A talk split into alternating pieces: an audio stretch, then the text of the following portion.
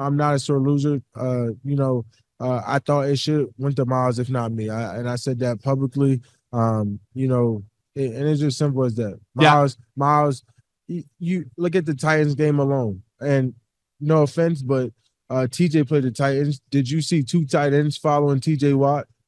Did you see like they're following him all across the line? Did like people could say whatever they want, but at the end of the day, the film does not lie. Like his presence is way more dominant than TJ Watt, and that's just the reality of it. So, if you had to rank five guys in the NFL in terms of who gets to the quarterback the best, you know, and what you guys do, how, how would you kind of rank them then, yeah, one through five? I, I think I'm probably the best pure speed pass rusher. But if you're going off defensive ends, like or like run and everything, mm-hmm. you can label that. But you're talking about pure pass rusher.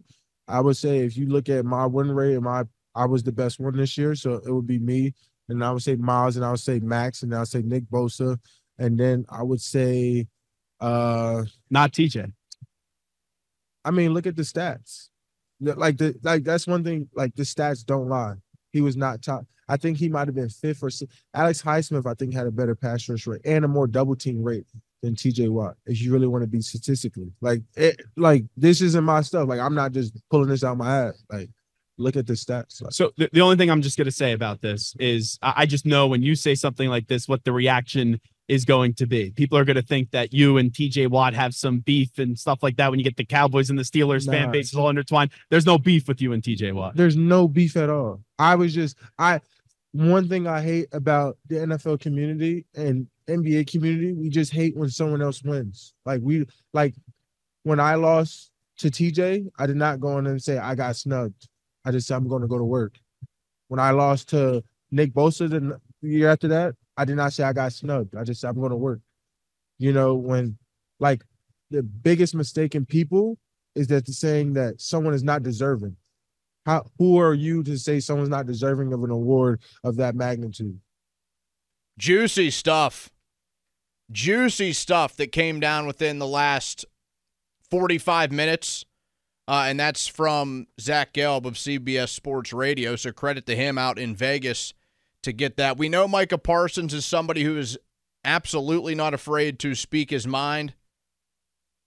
But man, how about some of that stuff to add some flames to the TJ Watt fire? TJ Watt did not attend the NFL honors ceremony last night. Some discussion about that on the airwaves today because he knew he wasn't going to win the Defensive Player of the Year award that went to Myles Garrett. And we'll look at the side by side of stats in just a few moments. Uh, however, he was not there for Cam Heyward, who did win uh, the Walter Payton Man of the Year award, which was a really, really cool moment. And there's certainly uh, nobody better to represent the Pittsburgh Steelers than Cam Heyward. He's been one of the most stand up individuals, let alone athletes, in this city uh, for the last decade. Uh, you think of guys that represent their teams for the last 10 years that are still currently playing. Sidney Crosby, certainly. I mean, he's been one for 20 years now uh, the all time example. Andrew McCutchen, Cam Heyward. I mean, we got a pretty good three in Pittsburgh that you can uh, give that accolade to. Maybe he and Heyward had a conversation beforehand about TJ Watt not being there. Maybe Cam Heyward really doesn't mind that one of his running mates wasn't there. I don't know. I don't know what conversations those guys have. I don't want to make a big theory of it because maybe those guys had a one on one behind closed doors whether Watt would be attending the ceremony or not. Uh, Najee Harris, also a winner of an award last night. He won the Angry Runs Award. Uh, Lamar Jackson, your winner of the MVP. Christian McCaffrey won the Offensive Player of the Year. C.J. Stroud and Will Anderson, your Offensive and Defensive Rookie of the Years, uh, both from the Houston Texans. Uh, the Browns cleaned up. Kevin Stefanski won the Coach of the Year, his second Uh, the comeback player of the year, uh, that might have been the most controversial from a national landscape. That was the only time last night where I was truly stunned. I mean, credit to Cowboy Joe Flacco for being an old man, having to get off his couch, stop picking up his little kids in a minivan, and slinging the football for 300 plus yards for the last month or so of the season. I got no idea how the guy actually beat Damar Hamlin when it came to that award. He also got far fewer first place votes. It was a very odd uh, mix whenever you looked at the voting. Flacco got about half of the first place votes, but he had at least enough mixed with so many second place votes that he won the award. So it was almost like the voters, if they weren't voting for Damar Hamlin, they really weren't voting for him at all when it came to that. And that's how Flacco won. And credit to Joe Flacco himself for being the first guy to come out and say, like, I didn't deserve this award. I didn't deserve this accolade. I mean, I got off my couch. Another guy had to come back from a near death experience. And the guy played this year. Uh, and then we get to Myles Garrett. He won the Defensive Player of the Year award uh, in what seemed to be uh, just a league wide effort for Garrett to uh, finally get this notch on his belt. TJ Watt had already won it. And there are a couple of seasons you can point to and think maybe Watt could have won again. Uh, Aaron Donald mixed in the last few years. He has won the award multiple times. But it escaped Myles Garrett for the first seven years of his career. And it really did seem like an odd league wide effort, a league wide push of the agenda, if you will, for Myles Garrett to win this thing. I mean, you would see it just on social media and the NFL's tweets. Uh, like Myles Garrett would have a game where maybe he had one sack, which he didn't really do so in the last month and a half of, of the season. He was pretty much invisible. But hey, we got to keep pushing. So they would just put out like a picture of Myles Garrett flexing, and you know, he's a muscular man. And it would say, Is Myles Garrett your defensive player of the year? So you kind of just had to live with it as a Steeler fan. Like you knew it was coming, it was inevitable. Like that's the point where I was at. Do I think TJ Watt's the better player? Absolutely.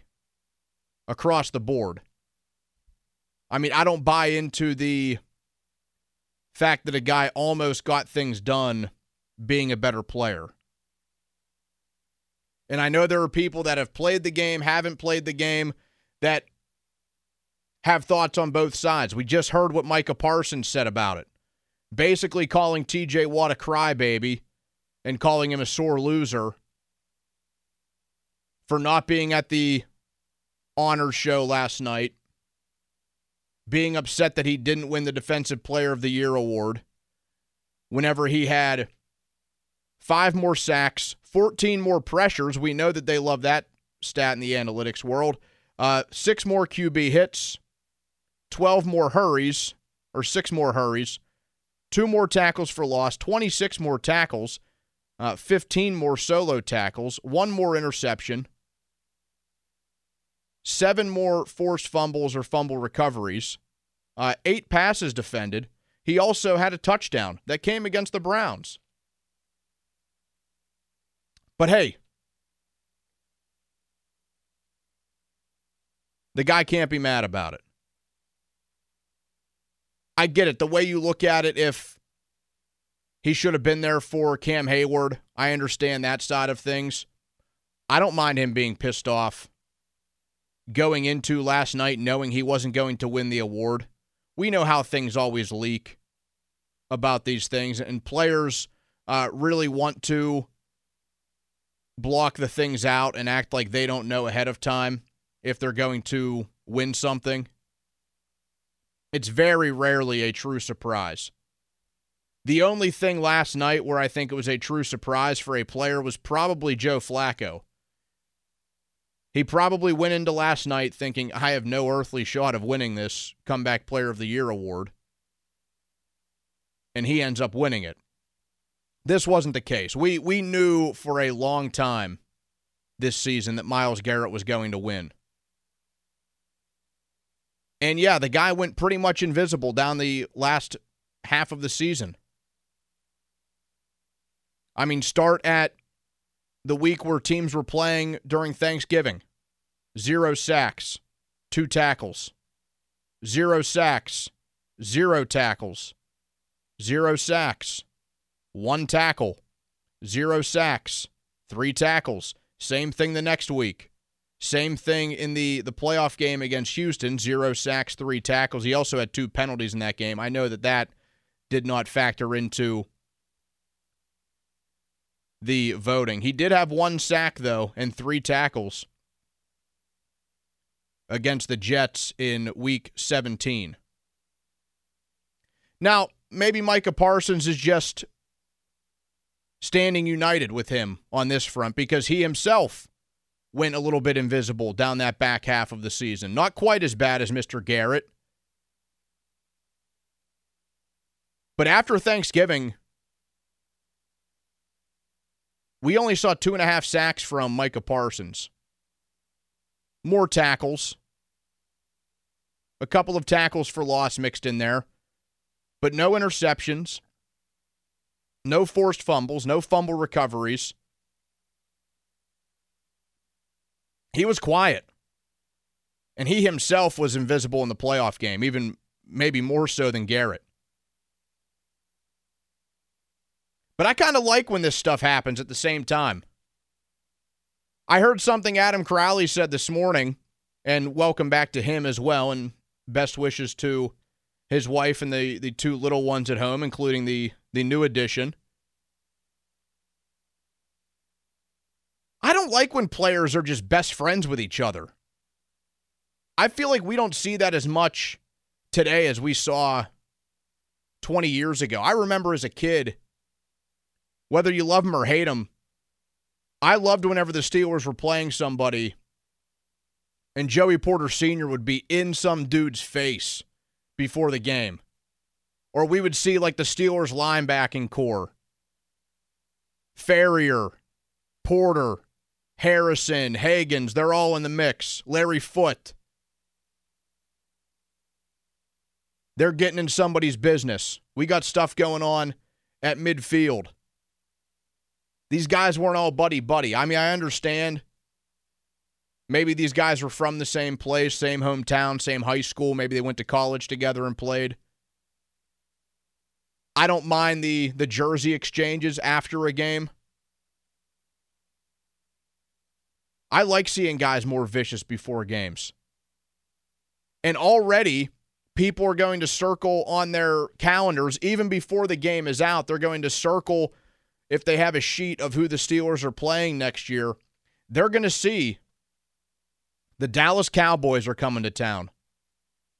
And not that you normally need more tickets to be sold for a game like that, because the Cowboys only come to Pittsburgh every four years or every eight years. We don't see it all that often. That's always a hot ticket. This just made it a little bit hotter. So maybe a little thank you to Mr. Parsons for that. Twitter brought to you by South Hills Kia in Peters Township. Visit them at southhillskia.net. Coming up next, taking a trip at the end of this month there's a food challenge that I don't know if I should try. I want to. I don't know how good it would be for my well being. I want to spend a minute on that coming up next. It's Donnie Football with you here on Sports Radio 93.7 The Fan.